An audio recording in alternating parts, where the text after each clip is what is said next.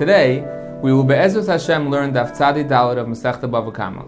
Some of the topics we will learn about include a continuation in the discussion of Shinoi Koina, whether a physical change changes the object's status and the gazlan now acquires the item. Abaya lists five Tanoim who, to some degree, seem to disagree with our Mishnah and hold that Shinoi Einoi Koina, because Shinoi b'Mekoino Yoimei.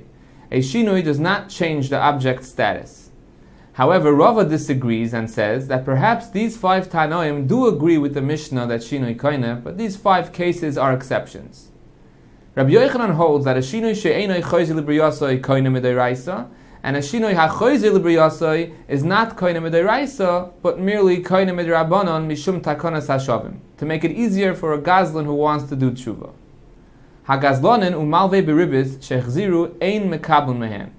Rebbe initiated a takhono that if a gazlan by his own volition wants to pay for the items he stole, or a malva wants to return the interest he collected from his loan, the nigzal and loyveh may not accept the payment.